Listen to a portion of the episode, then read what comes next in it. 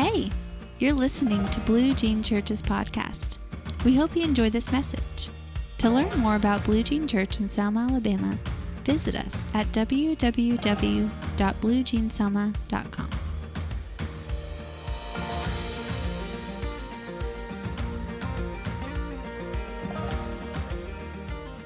That is amazing that we had videos and stuff this morning. That was so awesome. I mean, when have we ever done that, y'all? That's a definite upgrade for those of you that have been coming to Blue Jean. I mean, you know, woo! That was, I'm leaving my head spinning. Videos at Blue Jean. Woo! Come on. That was awesome. Anyway, thank y'all. Great job. It's gonna be fun. Let's pray and then we'll get going. Lord, we love you this morning. We do. I think of that song, Jesus, we love you. Oh, how we love you. You are the one, Lord, our hearts adore. Yeah, Lord, we love you. We thank you for your presence with us. We thank you for your faithfulness, for your love, for your mercy and kindness, for your patience, for your vision. Lord, I pray for your anointing now, that the words that I speak would have power. Yeah, just explode. Lord, Holy Spirit, just give revelation and understanding this morning at a deeper level. Yeah, come, Lord. Have your way. Amen. Amen. Cool. When I was praying about what to speak, most often when I get something, it comes through life experience for me. And I was thinking what I was going to talk about this morning was really going to be more of based on a dream I had that I had shared with somebody this past week, and I was thinking that was the direction. And so Thursday morning in my quiet time as I was praying and hanging out with Jesus, I just said, hey, what's on your heart? What's on your heart for Sunday? And this is what I'm thinking. Is that what you want me to talk about? And if it is, confirm. If it's not, give me something else. You know, I'm just listening. And so I sat there for a minute, got nothing, got up, went in, got another cup of coffee, came back out on the porch, and was sat down in the swing. And I thought, well, let me look at my Instagram feed. And so, you know, I looked at my Instagram feed, and a video popped up. I follow Alabama football on my Instagram, and a video feed popped up of a motivational speaker that had come to speak to the Alabama football team. And it said, this video's gone viral. In a day, like 2 million people saw it. And so I clicked on it. It's about 6 minutes. We're going to play it this morning, but I think Josh was saying that maybe Facebook would kick us off if we played it. So you're stuck with me telling you a little bit about it, okay?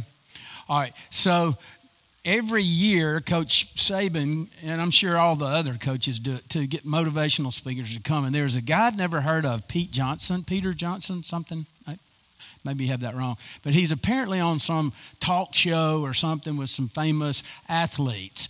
And he was talking about an experience that he had in his life. He's a God guy. I looked him up. I Googled it on YouTube, and he's got some God videos that he talks about God.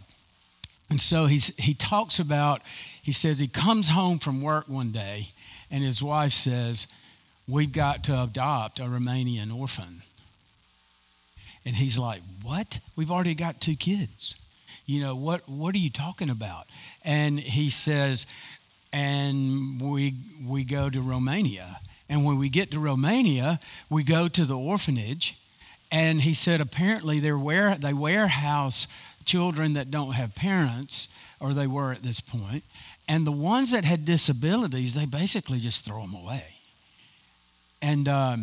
And so they get there, and the nurse has a baby, and they they take a baby and she says, oh, you don't want that one. He's no good.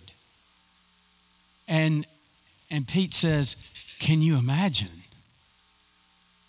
And so they take the baby, they adopt the baby, bring the baby home, and he's diagnosed with muscular dystrophy. I don't know much about that disease, but I remember children in my life experience in grammar school and that kind of thing. One in particular had it, and it's a degenerative disease. Muscles don't develop. It becomes increasingly difficult to walk and function. And so this child has muscular dystrophy, okay? And so fast forward to high school. And this boy's going to a public school in Georgia, and the basketball coach comes to Pete and his wife, the adopted parents, and said, I'm going to call him James. I want James to be on the basketball team. He'll be our 5-foot, and he's in a wheelchair. He'll be our 5-foot super weapon. And he said the coach told him, because the parents were like, why would you want him on your basketball team? And he can't do anything. He said, I want for two reasons. He said, I want to teach our team about maximum effort, because for James to move, even to move, the simplest motions takes maximum effort. And he said, two, James, when you see him, he always would do, I don't know if this is actually the sign for love in sign language, but he would sign language, and if you wiggle your finger, it means love you too. So he would do his hand like that, and he would communicate saying, I love you. And if somebody did it back, he'd say, I love you too. And so that's how this coach met this young boy. And so he said, and I want to teach our team about compassion, being a better human, and I want to teach them about love. And he said, the senior night for the basketball team, he said, when James is called to get his award too, he said, everybody in the place gives them all a standing ovation, and everybody's doing this. And, I'm just like, oh my gosh. I'm just drinking coffee on the back porch, and I just got smacked in the face with conviction about love. And the focus of the message this morning shifted completely. Because the minute that happened, I had tears running down my face watching it. And if you could have seen it, yours would too. My mind went to Wednesday nights, the last two Wednesday nights. And for those of you that have been to Grow Blue Jean, the consistent theme that I've heard on Wednesday nights is love. It's like my mind just started racing about people coming here and experiencing love.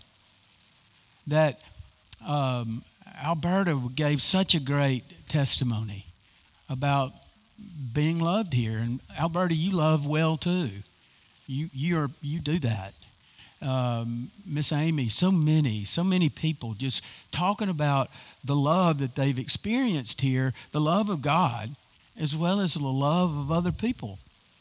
Now, I would be the first to confess, we haven't always done that well. We want to, but sometimes we fail. Me too, as an individual or as a church. But we want to love well, and that was what Blue Jean was founded on. Was wanting to love people, love anybody and everybody, regardless of what was going on in their lives. Love was the thing. And so I was thinking, well, this morning, we're going to talk about love. And so I spent 2 hours. I didn't have to go to court till 10 o'clock. And I was there early. So I spent 2 hours looking at Scripture about love. I just went to the concordance in the back of my NIV study Bible, and I just started looking up scriptures about love and reading them and thinking about them. And I saw some patterns from the scripture. I saw some spiritual principles and some points that I wanted to share with y'all this morning about love.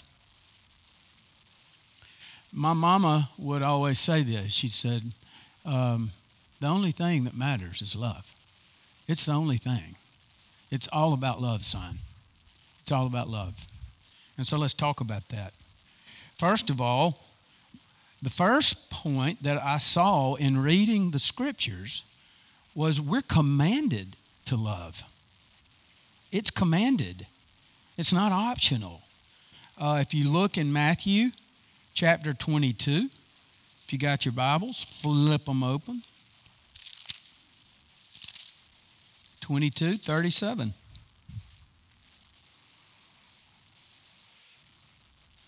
In verse 34, hearing that Jesus had silenced the Sadducees, the Pharisees got together, and one of them, an expert in the law, tested him with this question, "Teacher, which is the greatest commandment in the law?"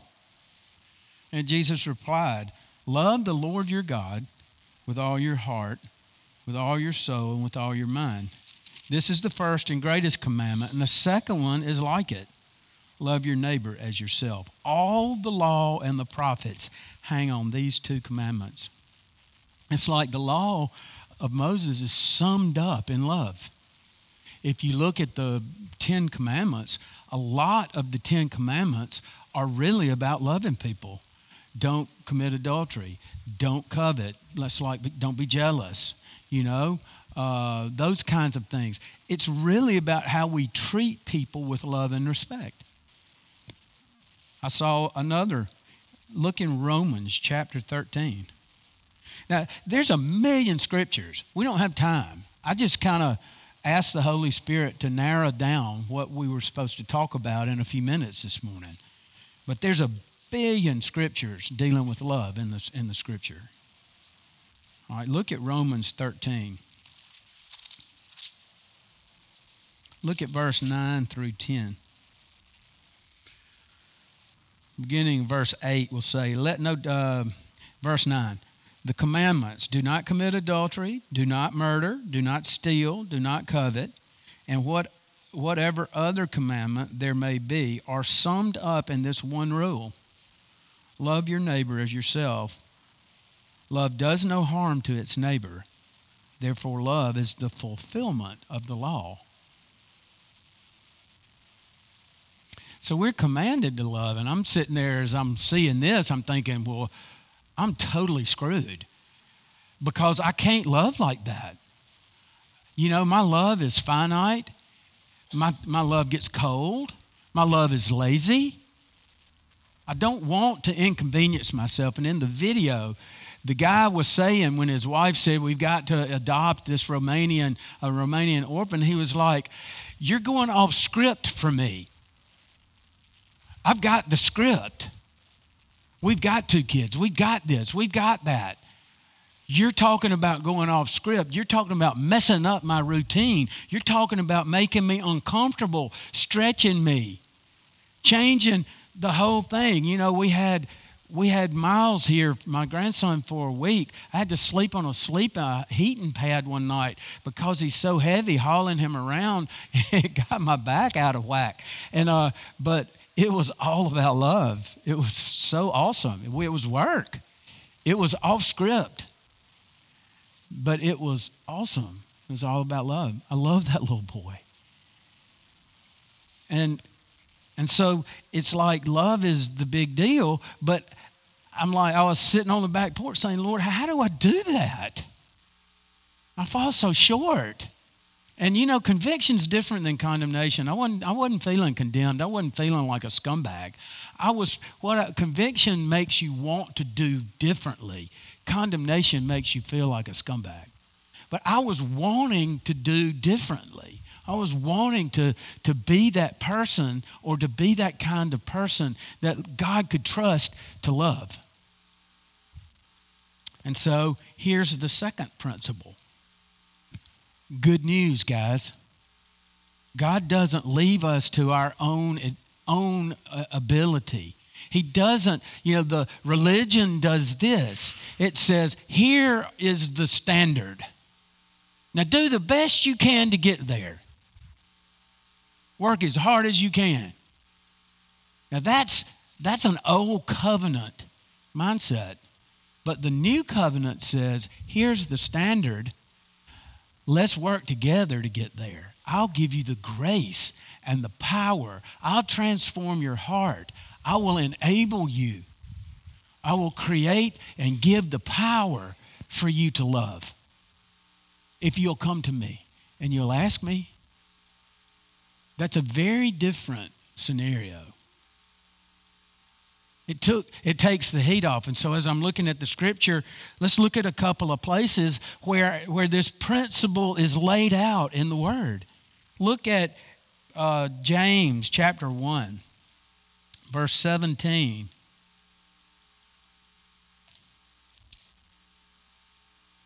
Every good and perfect gift is from above, coming down from the Father of the heavenly lights, who does not change like shifting shadows.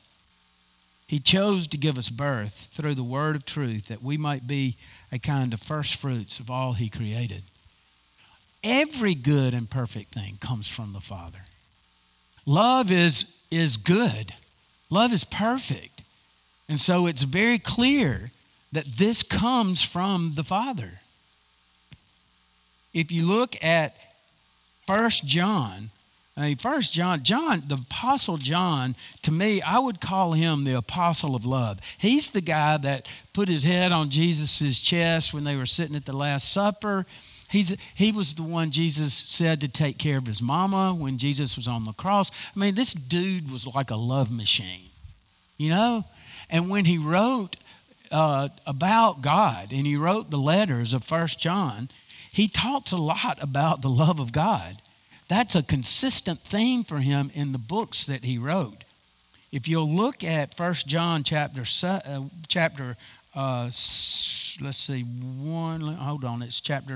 I forgot to write down the chapter, but it's 4. Chapter 4, verse 7 and 8, I believe. Yes. Listen to this. It's chapter 4, verse 7 and 8. Dear friends, let us love one another, for love comes from God. And I'm like, hallelujah. If I'm commanded to love, guess who's got all the love needed for me to follow and to obey? God does, because it comes from him. Everyone who loves has been born of God and knows God. Whoever does not love does not know God, because God is love. That's powerful. That's like saying everything's just kind of about love. It's summed up in love. It's crazy. And it says, this is how God showed his love among us. He sent his one and only Son into the world that we might live through him. I mean, it's like, for God so loved the world that he gave us Jesus. He demonstrated it for us. And this is love, not that we love God, but that he loved us and sent his Son as an atoning sacrifice for our sins. Dear friends, since God so loved us, we ought to love one another. No one has ever seen God, but if we love one another, God lives in us and his love is made complete in us. I mean, you can keep reading that, and it's just basically the same thing over and over. I mean, it's interconnected. If we are walking with God as a Christian, we must love. We're called to love. We're called to go off script. We're called to inconvenience.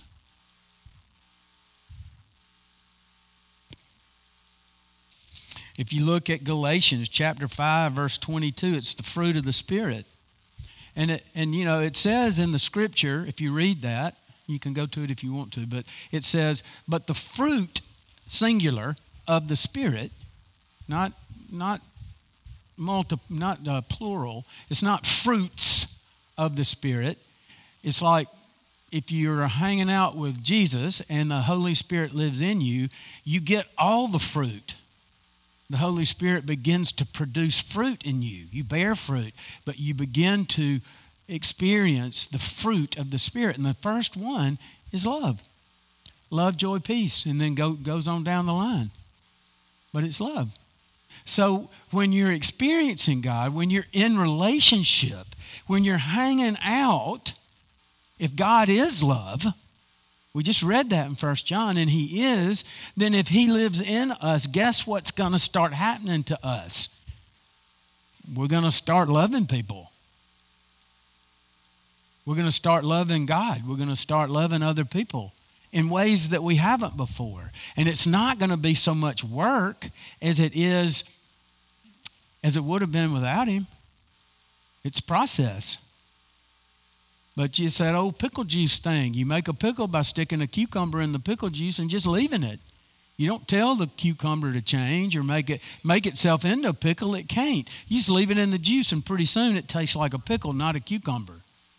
Same thing with the Holy Spirit. You hang out with the Holy Spirit, and He gets all in you. He starts soaking you, and you begin to act more and more like Jesus. It just happens.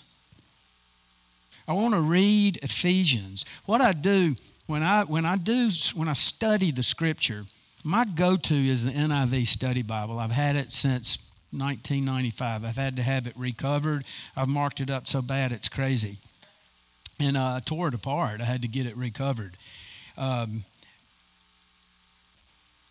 this is my go-to for study. It has a great concordance. It has great footnotes. But when I want to see what another translation says, I look at King James a lot.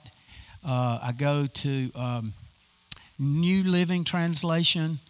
Some are word for word, some are not. But the Passion is one that words things in ways that helps open up Scripture in a new way for me. And I wanted to read for y'all Ephesians chapter 3 in the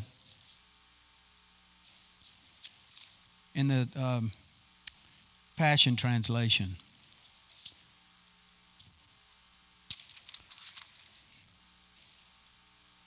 This is a prayer that Paul did. Listen to what the Passion Translation says.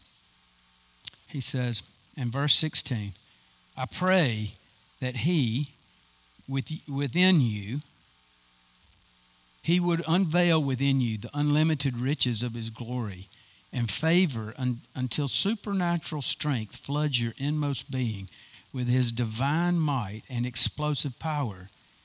Then, by constantly using your faith, the life of Christ will be released deep inside you, and the resting place of His love will become the very source and root of your life. That's the Passion Translation. And when I read that, I was like, oh my gosh. Well, it's like Paul's prayer for us is that the Holy Spirit, the Spirit of God, Spirit of Jesus, we would be so rooted in that, in our inmost being, we would be resting in His love.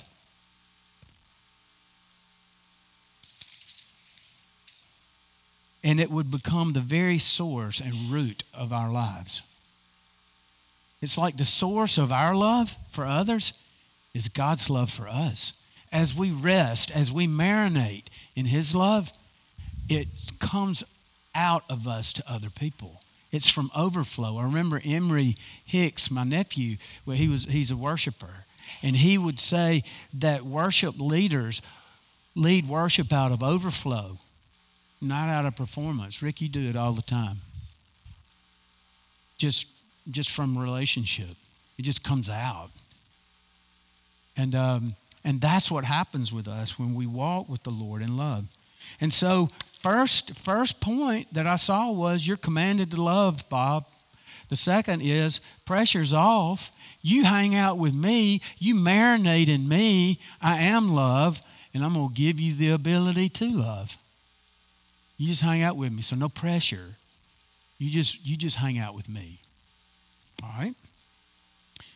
The third point is that love is a verb.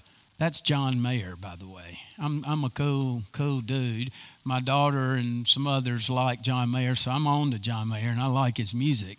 And one of his songs on our playlist is Love is a Verb. And he doesn't sing it in a Christian context, but love is a verb.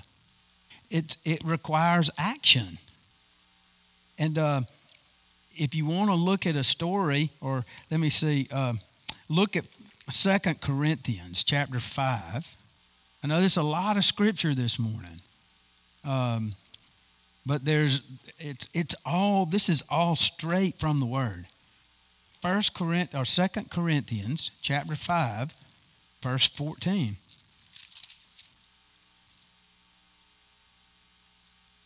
Paul is saying, he says, "For Christ's love compels us because we are convinced that one died for all." It's like he's trying to get the word out for Jesus. He's spending time with the Corinthians, and he's telling them why. He says, God, Jesus' love compels me. It's like the guy in the video that I was talking about. What happened is his wife was moved by what she saw was going on with the Romanian children. And so love compelled her to action, and it compelled him to action. There's an action part of love. The story of the Good Samaritan is a great parable of love in action.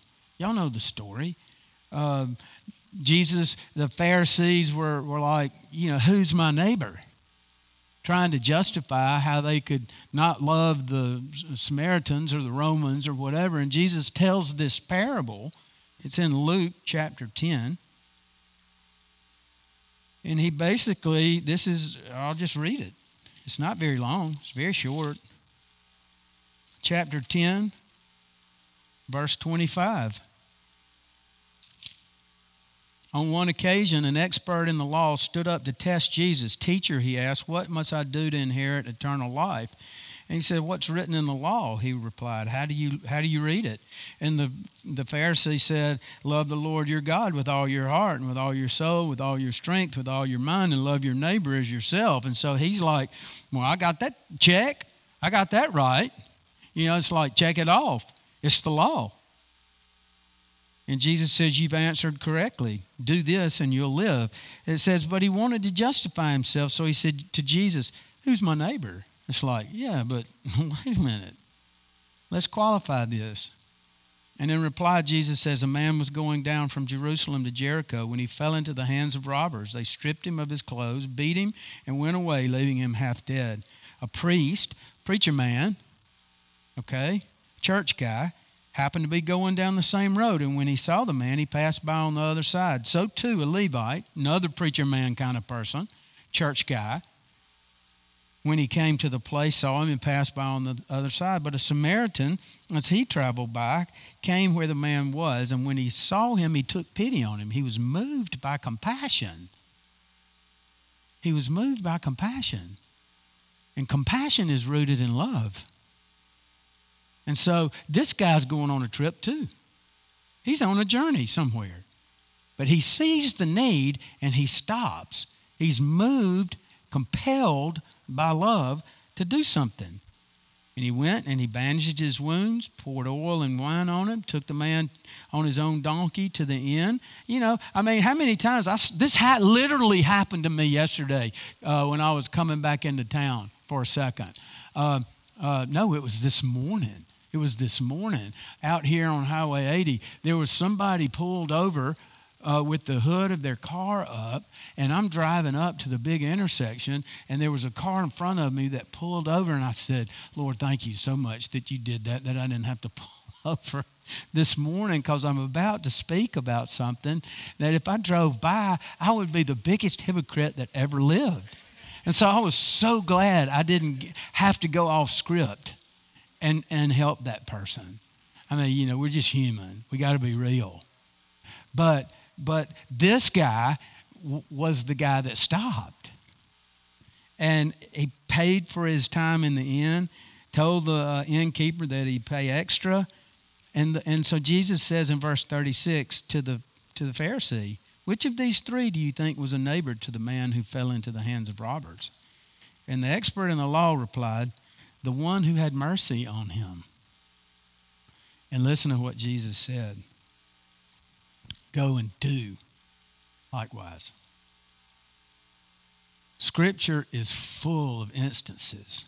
Love is a verb.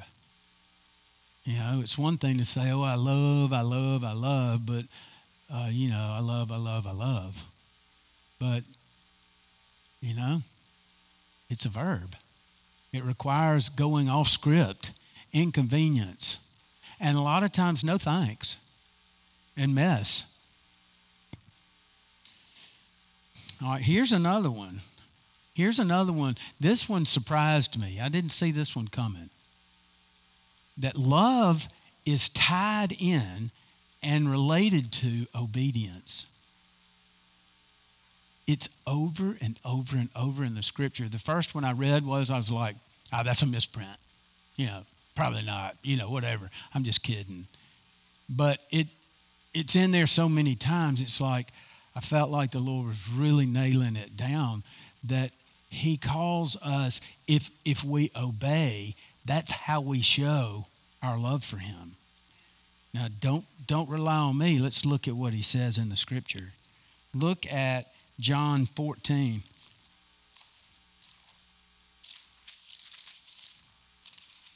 John 14, verse 15. Jesus says this, if you love me, you'll obey what I command. Boom.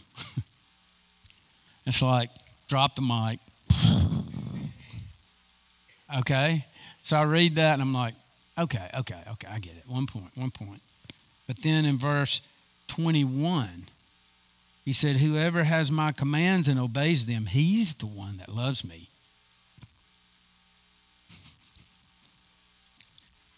Yeah. And it says, he who loves me will be loved by my Father, and I too will love him and show myself to him. So when we obey, and it shows that we love Jesus, he wants to hang out. It's like, ooh, it releases power from heaven. I don't know. It's crazy. Look at chapter 15. Look at 12 through 14. He says, my command is this. Command now. You know the drill. When you command something, it's on. When you suggest something, that's different. But it's a commandment.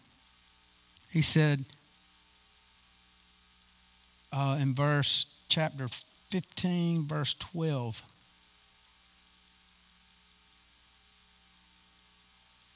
My command is this, love each other as I have loved you. Greater love has no one than this, that he lays down his life for a friend.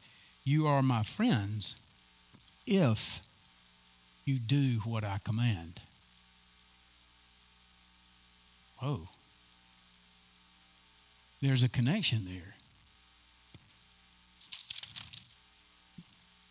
Look at 1 John 5, 2 through 3. The Apostle John writes it too.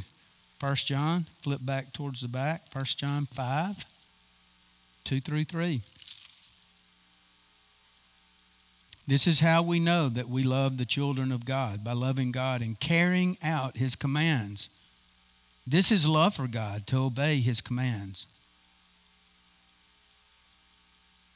You know, it's like, wow. And in 2 John, this in verse 6, this is what it says. I ask that we love one another, and this is love, that we walk in obedience to His commandments. As you have heard from the beginning, His command is that you walk in love. So there's a real connection with obedience to Him, to doing what He says do, and acting. Not just saying, oh, we love. No, we're patting ourselves on the back. We're just so loving, and we just love and love. And then when somebody's broken down on the side of the road, you know, cruising by with my gangster lean, you know. I'm not saying everybody pulls over. I'm using that as an example from my life. I'm not saying everybody has to, but that happened to me this morning, and I was so glad somebody else went off script and it wasn't me. And I'm thinking, I got to get down to Blue Jean. I got to speak this morning. I got all these things I got to do. And Jesus says, just love my people. Love my people. Follow my commands. If you follow my commands, you do love me. It's how you show your love for me. Is to do what I've asked you to do. You know, 1 Corinthians 13, we're getting close to wrapping this up. 1 Corinthians 13. You know, it's the love chapter. But, you know, the next point, we started out with we're commanded to love. The second point is pressure's off. If we hang out with God, He'll give us the love. The third point was God's love's a verb. It requires action. The fourth is love. It is all connected with obedience. That's how we show we love, is that we obey and do what He says do.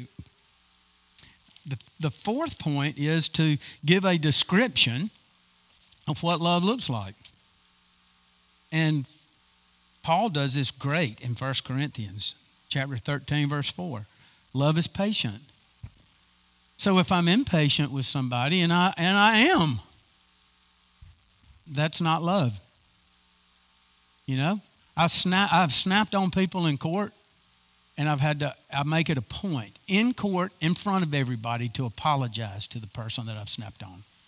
I do that on purpose, and I always say, just because I'm a judge doesn't give me the right to be rude to you, and I'm sorry. But I'm impatient sometimes. But love is patient. It doesn't snap on people. It's kind. It's just kind. It does not envy. It does not boast. It's not proud. It is not rude. Oh, my gosh. Get somebody, telemarketer on the phone calls.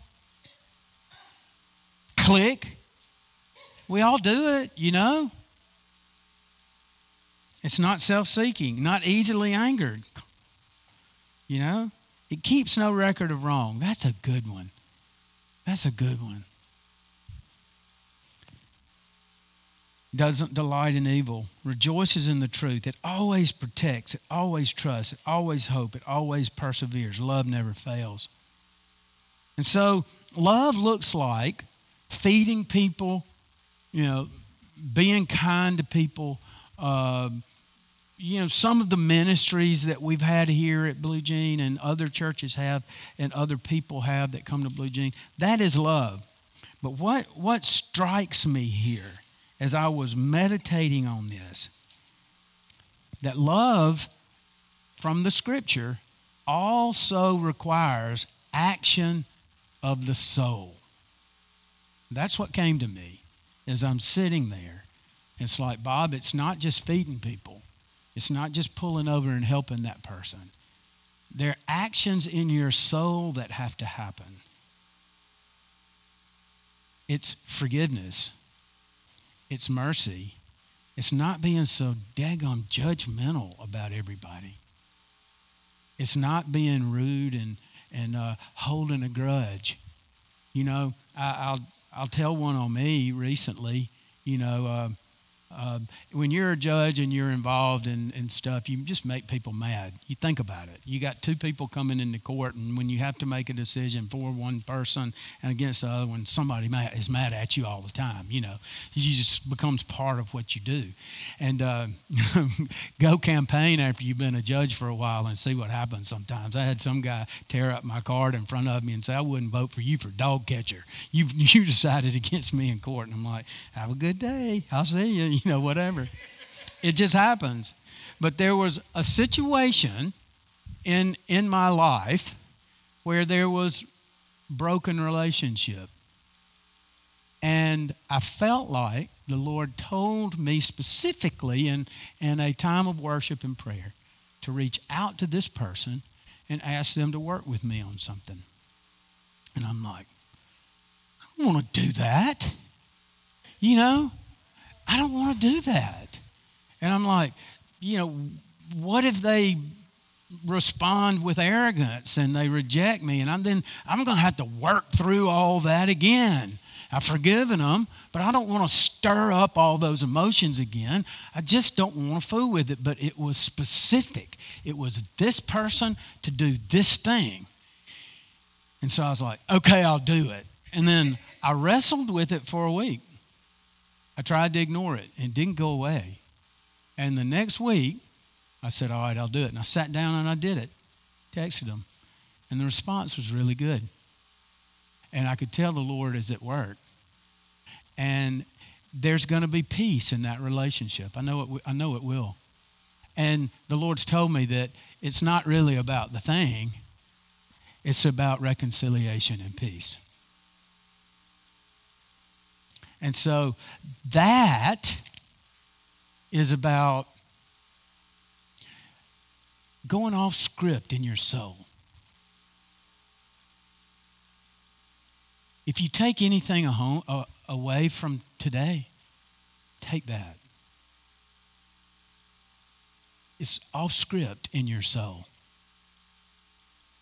I just saw Rick. Rick, you are the best mercy giver in the history of the world. You have cut me off and cut me short from jamming on somebody with the kindness and mercy that you give. I'm not trying to embarrass you. I just saw you and it came to mind. You are such a great example of that. And me too. Great word, Rick. You've experienced it. It's easier to give it. And so the Lord calls us to go off script in our soul, to show love, to forgive, to give mercy, to reach out, to be willing to be rejected again, to be willing to make the first step, and to do it in here. That's what love looks like. That's what obedience looks like. And it drives God crazy with love for us. He can't stay away from it. He's all over it. And that's what he calls us to do. The effects of this, I'll wrap this up very quickly. If you want to look at it, Corinthians 2:2, the effect of love is unity. When we love each other, it brings unity. It does. And that's a high value in the kingdom. Paul, in 1 Peter chapter 4, verse 8, it covers a multitude of sin. So if I'm ugly to somebody or whatever, if they love me, they're going to throw some grace on it and say, oh, it's okay, Bob. I forgive you. Or maybe they won't even tell me. They just do it in their heart, and vice versa. 1 Corinthians 8, verse 1, I thought it was awesome. It said, knowledge puffs up, but love builds up. I mean, if you're walking in love, you're building people up. You're not tearing them down. You're building places up. You're not tearing them down. You're building communities up. When you love Selma, you're not ragging on Selma. You're building Selma up. Ephesians chapter 4 says, if you speak truth in love, we grow up into the head who is Christ. We mature. And it ushers in the presence. We just read it in John 14, verse 21. Jesus will show himself to us. It ushers in his presence. When we love, he's here when we're loving. And he's in our midst when we love. Incredible effect of love. And so I'm going to close with prayer. We're going to do a little worship. And we'll close with communion. And Lord, we just come to you right now, and we just say, Lord, we just confess our weakness, our inability to meet the requirements of the law. But Lord, you are the one that met all the requirements of the law, and you give us the power and transform us so that we can follow you and obey you. And love like you love. Lord, fill us this morning. Our prayer is that you would Give us that desire to be with you, to hang out with you, to marinate in your presence so that your love fills us. And then out of that overflow, Lord, we love others well. Lord, we want that. We confess we're not where we want to be, but we've got the desire to love well, and that we would be known as people that love and love well. Do it, Lord. We ask that. And I know that's a prayer in accordance with your will. And so your word tells us that when we pray in accordance with your will, we have the confidence to know that we have what we've asked. So we thank you for giving that to us this morning. We pray that in Jesus' name. Amen. Thanks for listening to today's podcast. We hope this message has equipped and inspired you to transform people, your community, and the world through the love and power of Jesus Christ. Whether you're from Selma or anywhere you're listening from, we'd love to hear from you. Visit us online at www.bluejeanselma.com.